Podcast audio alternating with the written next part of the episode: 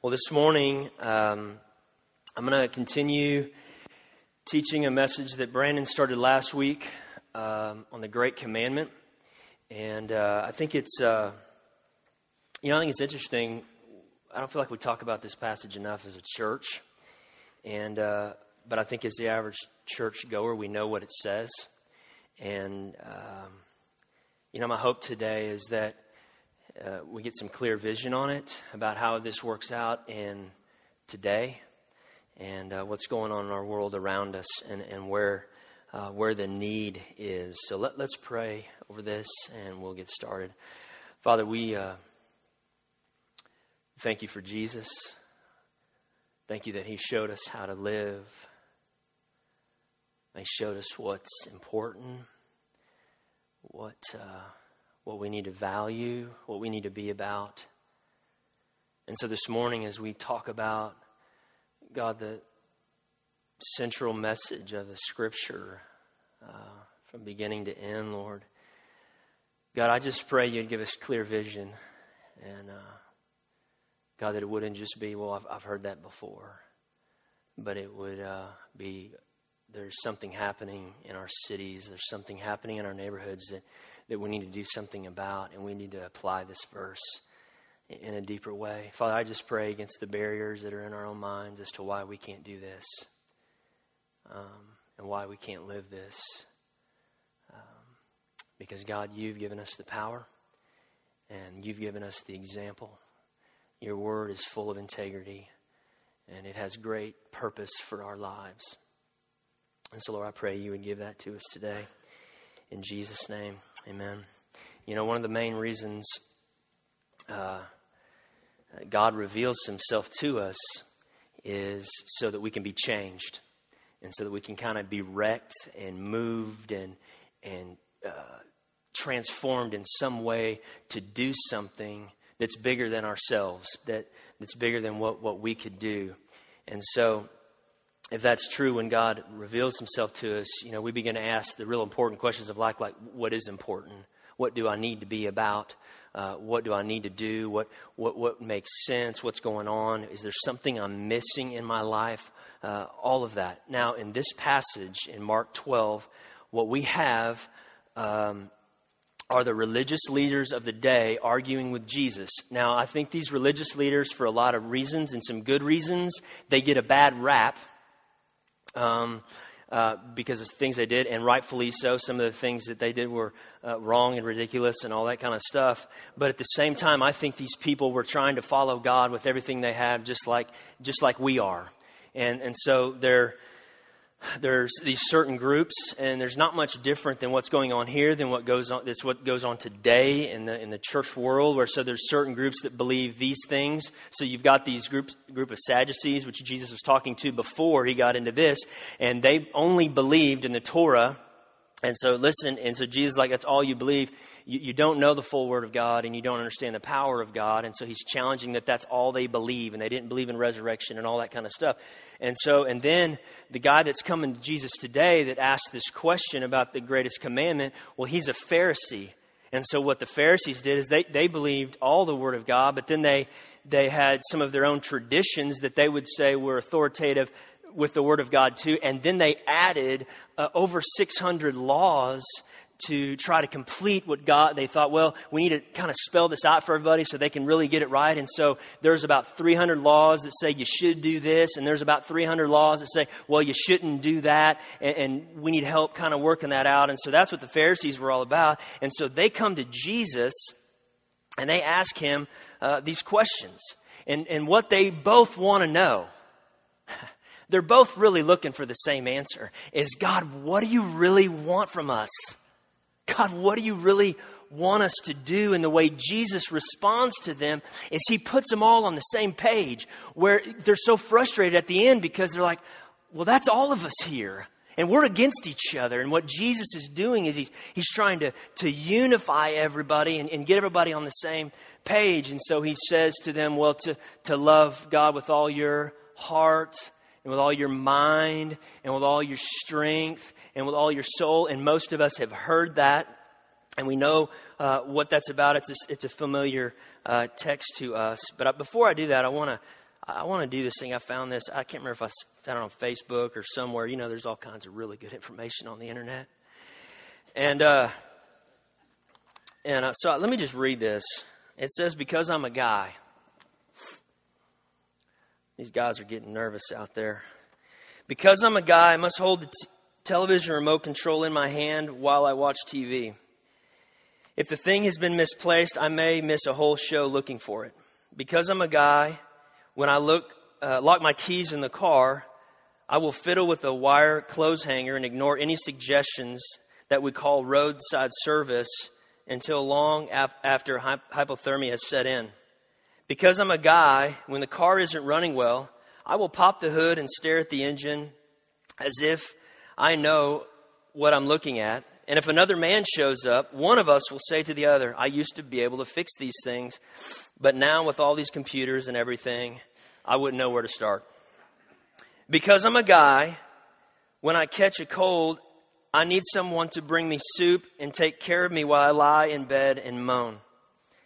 Because I'm a guy, I can be relied on to purchase, purchase basic groceries at the store like milk or bread. I cannot be expected to find exotic items like cumin or tofu. For, for all I know, these are the same thing. Because I'm a guy, I don't, I don't, uh, I don't think we're lost at all. And no, I don't think we should stop and ask someone, why would I listen to a complete stranger? I mean, how could he know where we're going? Because I'm a guy, you don't have to ask me if I like the movie. Chances are, if you're crying at the end of it, I didn't. Because I'm a guy, I think what you were what you're wearing is fine. I thought what you were wearing 5 minutes ago was fine too. Either pair of shoes is fine. With the belt or without looks fine. Your hair is fine. You look fine. And I think some of those things happen a lot. That's that happens a lot in my life. And so especially the last couple there. But so we relate to those specific things and because I'm a guy, but because I'm a Christ follower, what? Because I follow God, what are the things that I'm a, I need to be about? What are the things that that because I'm a Christ follower, I have this grid, these things that come through my mind that I think about, that I need to, to be focused on, that I need to have this, this vision and this, this posture to do this. And so Jesus is asked this question, you know, what's the greatest, the greatest law of all? And, and we, we, we know these Sadducees are struggling and these Pharisees and all this kind of stuff. And so since the Sadducees only believe in the Torah and, uh, and the, uh, the Pharisees believe in the whole Bible, Jesus picks this Mark 12 is actually Deuteronomy 6. He's just saying what Deuteronomy 6 says. Well, Deuteronomy 6 is in the Torah, and so he's saying, Sadducees and Pharisees, this is for you. All of this is for you. And he starts out and says, All the commandments, uh, which is the most important? So he asks this question. Okay? And, and so this is, this is really cool. So in Deuteronomy 6, we have this. It's called, uh, I think it's verse 4, it starts in 5. But in Deuteronomy 6, what it is, is it's called the Shema. And back in this day, a Jewish person would repeat this morning and night every day. Morning and night. They would say it over and over, day and night. They would even take this verse, they would wrap it up, and they would put like a leather band around their head, or maybe a, a band around their brace, or around their, uh, like a little bracelet around their arms, to remind them about Deuteronomy 6 to love God, to love your neighbor. That's what they would do. They would also, I thought this was so cool, they would also uh, put things on their doors, like little cylinders, almost like a little soup can or something, something metal. And so every time you would go in and out of a door and you would shut that door, you would hear that, that can or whatever clank against the door as a reminder to love God to love your neighbor. So this was extremely familiar to all the audiences that were around uh, Jesus at this time. They memorized it, whatever. I would compare it to this.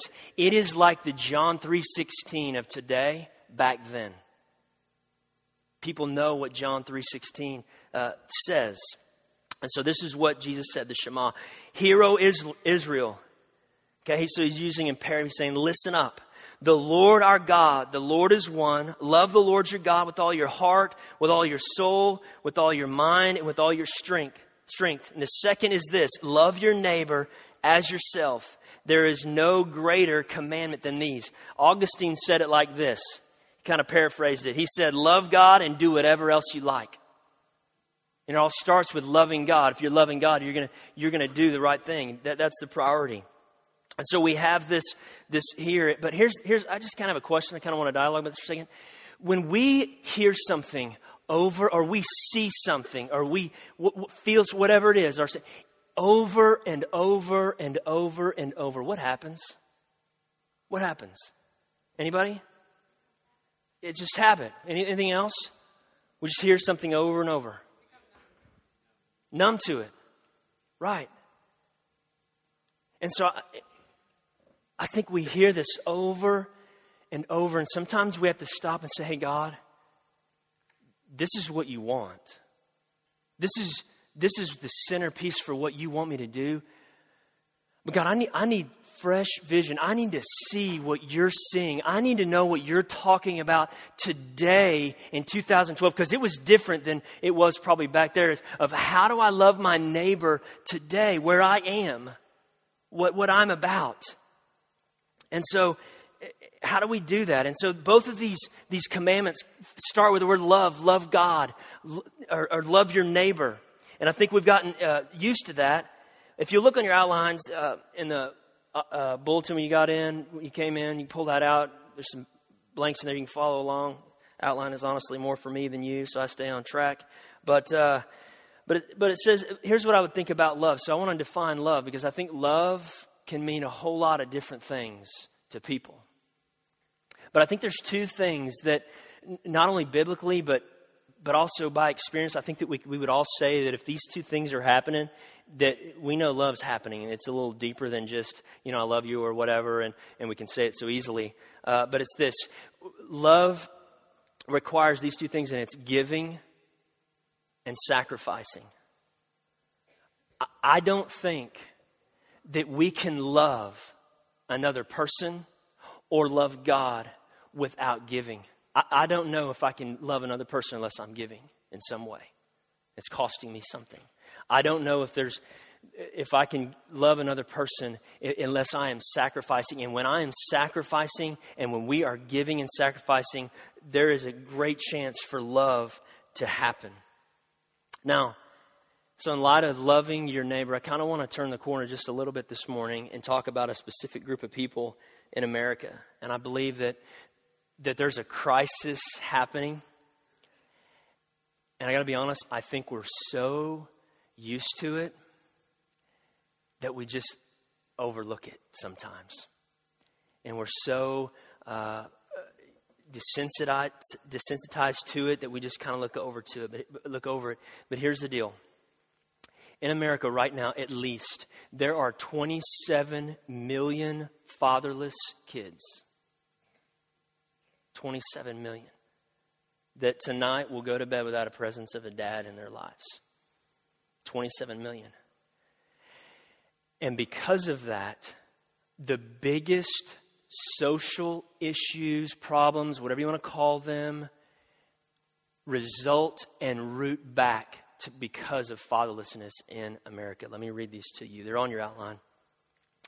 Children from fatherless families or fatherless homes account for 63% of youth suicides, 71% of pregnant teenagers, 90% of all homeless and runaway children, 70% of juveniles in state operated uh, in institutions, 85% of all youth who exhibit behavior disorders, 80% of rapists motivated with displaced anger, 71% of high school dropouts, 75% of all adolescents in chemical abuse centers, 85% of all youth sitting in prison today.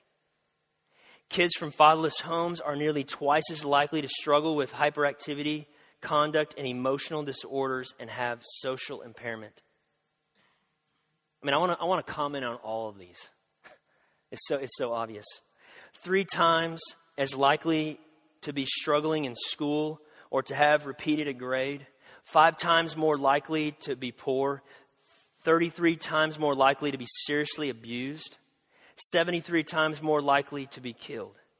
Okay, those are amazing, but you know the stat when I was I read through a book called The Fatherless Generation. If you want to know more, read that book. It's incredible.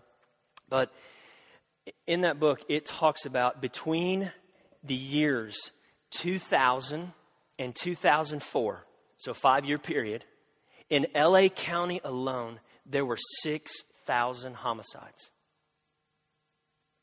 Most of those homicides in LA County were attributed to gang violence.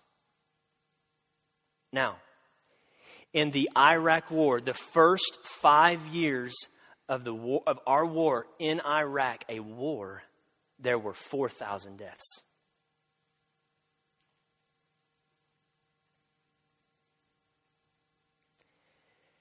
You see, there's war happening in America. And the root of the war is fatherlessness. It's fatherlessness. And my question is, and I know people are, but on a large scale, who's talking about it? Who's talking about it? Who's saying, look at this, look what look what's happening uh, around us because there's a whole different thing than sending troops to a country to fight for freedom against terrorism and all that kind of stuff. But we're talking senseless gang deaths. Senseless. And so our fathers, read this. This actually came out of the book uh, Fatherless Generation. Our fathers powerfully shape our perception of God.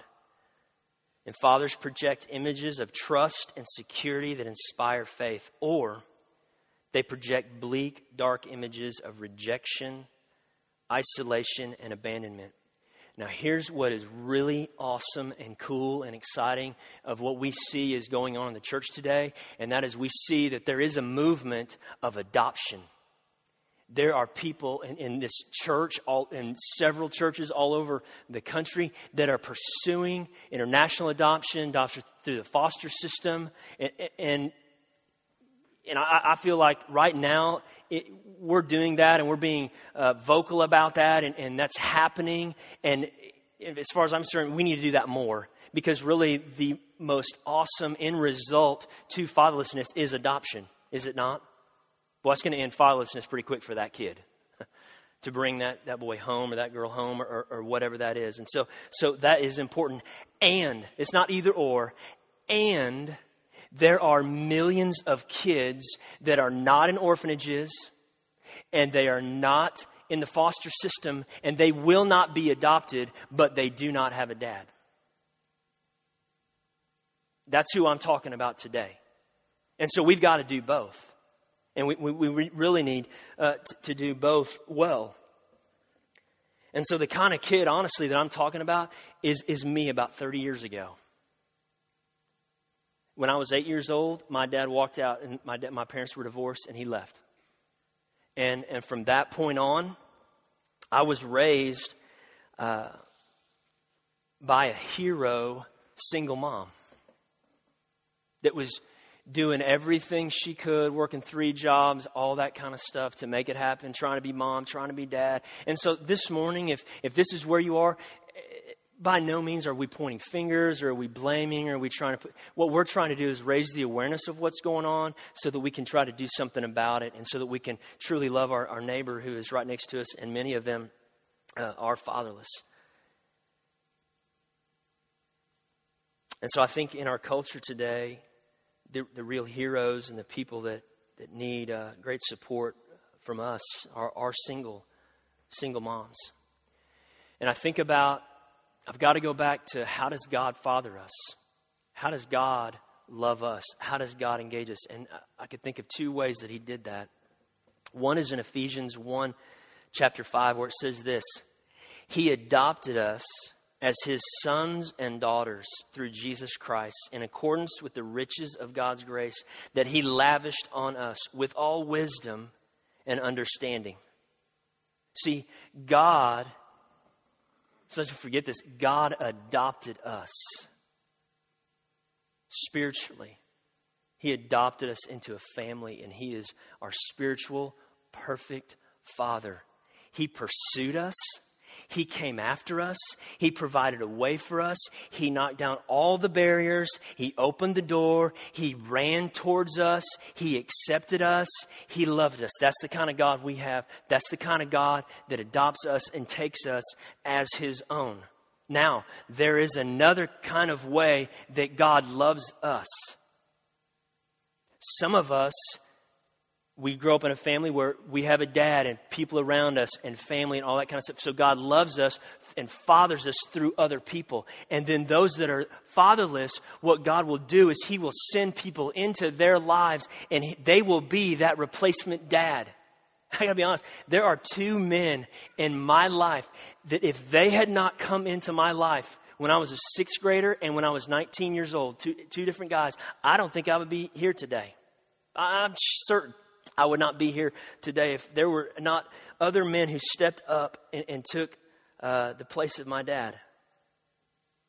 And I think all of us can say at some point, fatherless or not, that, that somebody entered into your life at some point at a time when you were in great need and ministered to you and loved you and walked you through a situation that was di- difficult. And so God does that. All right, so so what do we do? How do we love the, the fatherless? And this is something that I've been asking seriously for about six to 12 months of going, we, we really got to do something about this uh, more so uh, than we, we, we currently are. And, and KOZ right now is doing an absolutely tremendous job loving and, and taking care of fatherless boys. They, they were doing it yesterday. They did it two weeks ago. I, I know what they're doing. It's phenomenal. It's fantastic. And we need to do more and we need to reach more of these kids. And so, so what do we do? And I think that sometimes, I think the answer is, is mentoring and getting involved in their lives. You can call it discipling, mentor, whatever, whatever word works for you. But in entering into a, a young woman, a young man's life, and, and engaging, in, engaging them and mentoring them and all of that.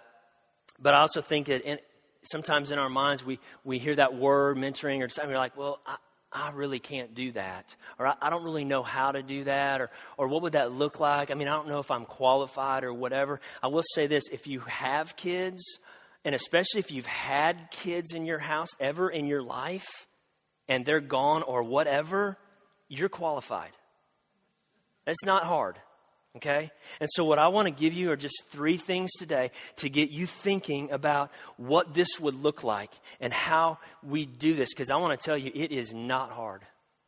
Does it, it takes time, it does take effort, it will take giving, and it will take sacrifice, the, what, what we're talking about. But I, I believe just about anybody in here could mentor uh, another child. And the first is this the first step in, in mentoring is, is love. Now, it kind of seems pretty simple, so I just love them. Okay, what does that mean? What does it mean to love a kid without a dad? And I think it's this it's simple. It just show up. Just show up. Just be there. Just be present. You don't have to take them to just mega, mega events or what. Just be there. Just show up. Get into their lives. Be with them. And the longer you're with them, the longer you're there, take them to do regular, normal things that you do on a regular basis in your life, when that begins to happen, they begin to trust you. Because you're there over and over and over and over. You know, fatherless kids right now, there's just this big fat revolving door of authority figures in their lives. And, and they don't know who, who's going to be there next. They don't know who to trust next. They don't know where to go next. And so trust starts with just being there. It's, it's the theology of Emmanuel. God is with us. Just be with them in everyday life. Bring them to your house. Take them by the bank. Take them to Home Depot. What, whatever it is, take them to your kids' basketball games. Get them signed up in a basketball league and take them with you, with your kid. And so we love by showing up. We love by, by giving. But I think one of the first cycles in, a fatherless ch- kid's mind is is this issue of trust. And so we have to break these issues of relational trust so that they'll trust and they'll begin to uh, trust another person, especially uh, another man. And here's the thing the more you do that, you think that God is working on that boy, but at the same time, God is going to be working on you. And God's going to change you as you do this, as you do this with, with, with, other, with other kiddos. The second is this model. This is the integrity piece. See, modeling is the action to our words. So, what's so important is that we don't overcommit, that when we say yes, it means yes, that when we say no, it means no, that we say, you know what, I can do this and then do it, or I can't do that and then don't do it. It's just whatever we say, it's, it's the integrity piece. It's, it's doing and having a consistency about that so that they can trust you because they know what you say you're going to do, you do. What, what you're not going to do, you're not going to do. And so you have this, this kind of trust being given. And then I think the next part is being sincere. So there's integrity and there's a sincerity about us so that we're real before them. So if we make a mistake, uh, maybe back up, when we make a mistake, do we just say we did? That we're just real about it? Maybe no one's ever done that. Maybe they've seen all kinds of, and then they just, well, I guess that's just the way it is. And so we're just real about that. And here's the thing at least my experience kids that live in this kind of situation, they're going to read you really quick. And they're going to know whether you have integrity or you have sincerity in your life far before you think they do. because they're having to do that a lot. They're having to figure out and, and, and play survival in their own, in their own lives. And so I think uh, that'll be pretty clear. But who, who is our model? Christ, right? So we just we just model Christ to them as Christ has modeled himself to us with sincerity and integrity. And I think what they really want is uh, authenticity. The last is this coach. Coach. So we love, we model, and we coach. This last piece is about instruction. Um, I'll say this probably won't happen. If, if you're meeting or seeing the child that you're mentoring, this probably won't happen until at least six months in. Uh, that's been my, even my personal experience. That's what people say. Uh, that's what's happened in my, my own experience with this. But as trust grows and, and they begin to depend on you, they see they can trust you and there's honesty, then they'll come to you with whatever it is that's going on. And here's the cool opportunity that we have when this happens a good coach finds out what somebody's really good at, and then he helps them get there, and then he walks them and puts them there. All right, let me, let me say this a little more spiritually. I believe God has a word for each one of us. God has a purpose that He wants to speak over us. Sometimes that comes through a person, sometimes that comes through the Bible, whatever that is, but God wants to speak a word over us for our destiny, for our purpose, for what God's calling us to do. This is what the coach part is about. Is that we get to speak a word, a destiny over a person by the power of God to see them become what God intended them to be. That's the end result of what we want to see happen. So, so we're not coaching a kid for a season. Isn't one? We're coaching kids for a lifetime. We want to give them the tools to live, to be married, to be dads, to be uh, all of that to be trustworthy, to have integrity, to have sincerity, all the things we're modeling, that's what we want to, see them break through in. And so this process is about setting people free and doing that. You know, another thing you notice about a good coach is they have a legacy. They don't, they don't just leave a team and that's it. They have a legacy that they're leaving behind. And so we want to help kids find their identity. We want to encourage them, empower them. But here's where it all starts it all starts with showing up, being there. All these other things just work their way out by just being there. You know, I think about Joshua and Caleb. What did they know about God? What did God say to them? I'm with you to the end of the age. What did Jesus say before he left? Gave us the Great Commission. He said, And I'm with you until the end of the age. I'm present with you. I'll be with you. And because of that, we're empowered to do and live for God in a way that is incredible. So I want to share a story about a unbelievable kid that Audrey and I have had the opportunity of mentoring. Uh, I don't know, past uh, couple years, and uh, just uh, it's been an awesome experience. And uh, this kid's uh, his dad is in jail. Will be for ten years. I think by the time he gets out, this boy will be about sixteen. And uh, I was with him one day, and it was with KOZ, our Kids Outdoor Zone, who mentors boys without dads. And uh, we did a summer deal out down near Gonzales, and uh, I had some time there. And I said, you know, let's go down there early. And the real reason I wanted to go down there early is because I, I was pretty certain that he had never fished before. And I wanted to get there just to teach him how to cast a fishing rod a little bit so that when everybody else showed up, he knew what he was doing. and could hold his own, right? Okay, because that's important. You know, I don't want to show up somewhere and not have my stuff together, okay? And he's with me, and I want him to be ready, okay? And so, so we took him down there, and uh, we're just standing there. There's couple other guys were there. Uh, they were kind of doing whatever they were doing. It was just, you know, we're just standing there. So I mean, I mean, I'm telling you, this kid's a natural. Every time we do something with him, basketball, whatever, he's like the best guy on the court. All this kind of stuff. I mean, he's just all this kind of stuff.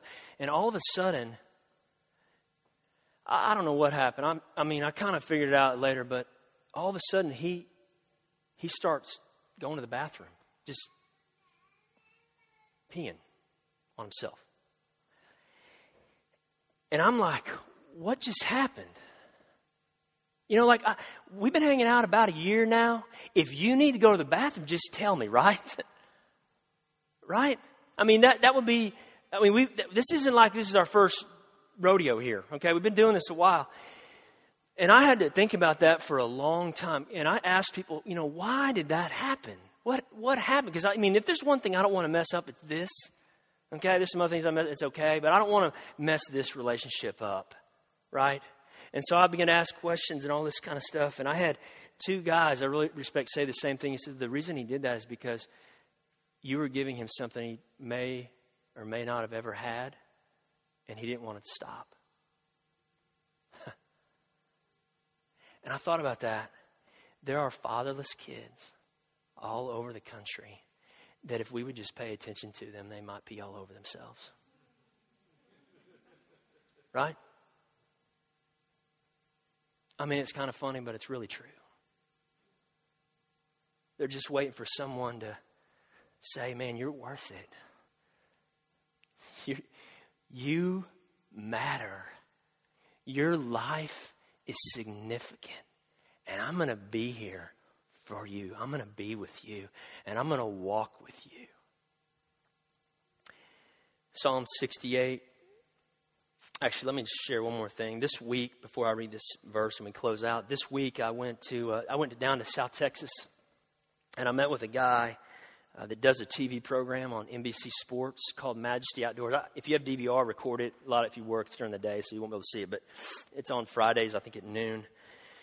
Um, so NBC Sports, Majesty Outdoors, longtime friend of mine uh, named Bill Blodgett. And he, what he does with the show is he takes fatherless kids, whether their dad died in war, you know, what, whatever's going on in their lives, they don't have a dad, and he takes them out fishing, and, and it's really outdoors. So it's fishing, hunting, those kind of things. And so I watched the program where he took a, a, a girl fishing down in, in Florida. I mean, I'm jealous of her. I mean, because they caught some mega fish on this show. I mean, we're talking 150 pound groupers and tarpons and all, I mean, all kinds of amazing fish. And, uh, and they do this just with this. They kind of take one at a time. They do the show and they get guides and they're sponsored by all these people. I mean, it's just amazing uh, what, what they do. And uh, at the end of this show, they actually gave this girl a scholarship to Texas A&M Corpus Christi. I mean, you talk about changing the trajectory of a person's life. Okay, she wants to do marine biology. Well, there you go, right there. And they gave her the scholarship. But here's what's happened they're getting calls from all over the country saying, How do we do this? We want to do what you're doing. Not, not a TV show, obviously, we don't want to do that. But how do we engage? How do we get with kids like this so we can do this? And so they're getting calls from all over the country. And so they're kind of beginning to ask the question how can we create a reproducible model of mentoring that where we can take this anywhere? Anywhere, any church, whatever, and do this and connect with kids uh, without dads. And so I spent Monday, all of the day, uh, down there with a couple guys talking about how, how do we do this? How do we land this? How do we uh, take the models that are out there and focus on outdoors and all, you know, all this kind of stuff? How do we make outdoors bigger than just fishing and hunting to baseball games and basketball games, you know, w- whatever, to just even sports? And so we're in the process of, of getting that getting that together. And uh, I don't know how long this is going to take. I don't know if it's going to take us another three months, six months, whatever. We're, we're, gonna, we're working on something for spring break right now uh, to begin to start some of this. And uh, here's the thing every single person that we're going to is like, How can I help? The guys that own Rudy Barbecue, they're like, when you do one of those events, we will give you all the food. People that own boat slips down at Lake Travis, $500 a month, a lady gave us three of them free so we can park boats there so we can take kids out. We're with Ranger Boats right now to give us a boat. Pat Green is involved. He's, their, their theme song is a song he sang about the fatherless kids. And now his, not only he went on one of the shows they just taped, was there with kid, all that kind of stuff, saying all that kind of stuff. His foundation, not only, not only is he doing that, his foundation gives $5,000 a quarter to Majesty Outdoors. So everybody that puts their eyes on this touches, they want to be involved. They want to do something. And so there's momentum gaining in this uh, across the nation because a lot of these outdoors people, like Columbia and all these people, they're realizing that this young generation, they don't go outside. They don't go outside, they just play video. And so they want to help people that want to get make that happen. And it's a very easy way. You get people outside and kids outside, uh, the barriers and the things that, that, that fall down. Let me uh, read this passage. And I'm sorry for going long today. You can leave if you want. Um, just kidding. Trey's going to come up. I don't want him to feel hurt. Let me read this Psalm 68. This is kind of the whole deal. We, we didn't cover a lot of scripture today, but this is it right here. A father to the fatherless. That's who God is. He's the defender of widows. And I, I believe uh, single moms today could almost fall in that category. And as God, in His holy dwelling, God sets the lonely and families. Ephesians says that we're imitators of God. And if we're imitators, then we have to take the role of fathers to the fatherless. Let's pray.